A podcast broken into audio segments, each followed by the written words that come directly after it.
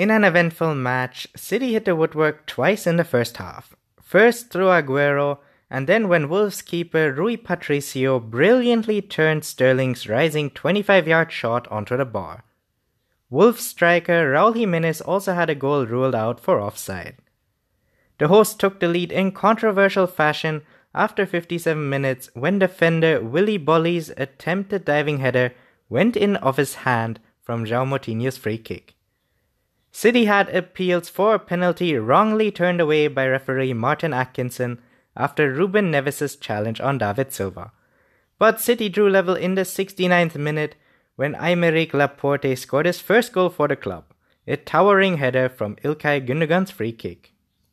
Both sides had opportunities to win it in the closing stages, with City almost snatching three points when Aguero's free kick hit the bar with virtually the last kick of the game. One of the big worries with Manchester City at the start of last season was how much their defensive solidity relied on the physically fragile Vincent Kompany. Pep Guardiola found a way to move beyond that, and City didn't miss Kompany that much. However, their biggest setback of that season occurred against Liverpool in the Champions League when they brought Kompany back into their side.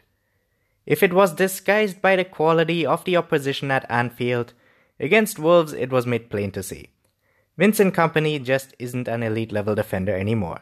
He can still be of use to City, but the way in which Wolves repeatedly exposed his rash decision making and positional ill discipline must have worried Guardiola.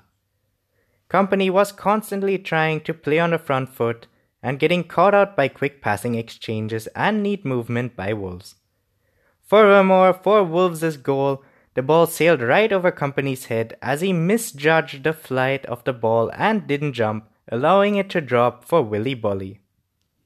After a summer of ambitious spending, Wolves' Premier League campaign began in less than impressive circumstances.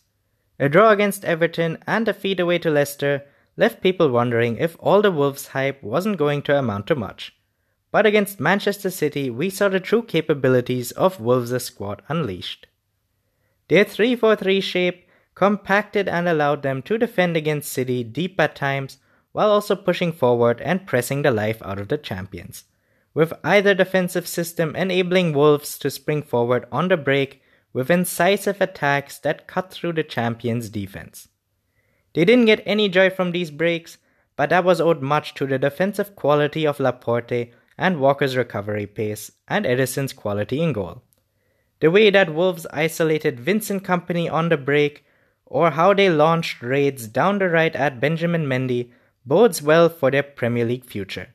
The ability to pinpoint the weaknesses of the opposition or simply just play to their own strengths will likely lead to a side that will cut opponents apart when they're not playing teams as good as City. A lot of people were surprised when Rui Patricio signed for Wolves. A really good goalkeeper playing in the Premier League for a side that wasn't even in the division last season. He conceded four goals in his first two games, and doubts were understandable, but then City came to town. Patricio was absolutely colossal against City, dominating his penalty area and making a series of quality saves.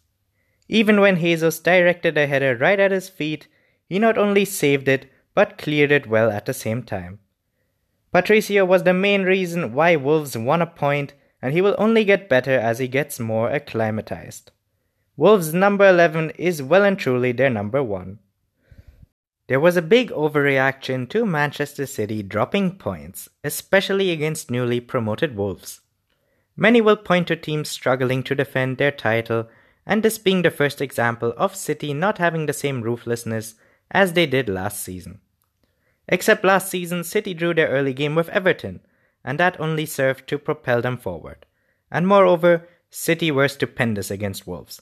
They were utterly dominant for the vast majority of the game, with Sergio Aguero hitting both post and the bar with excellent shots, and Sterling whacking a shot off the bar too. And the goal they conceded should have been ruled out too.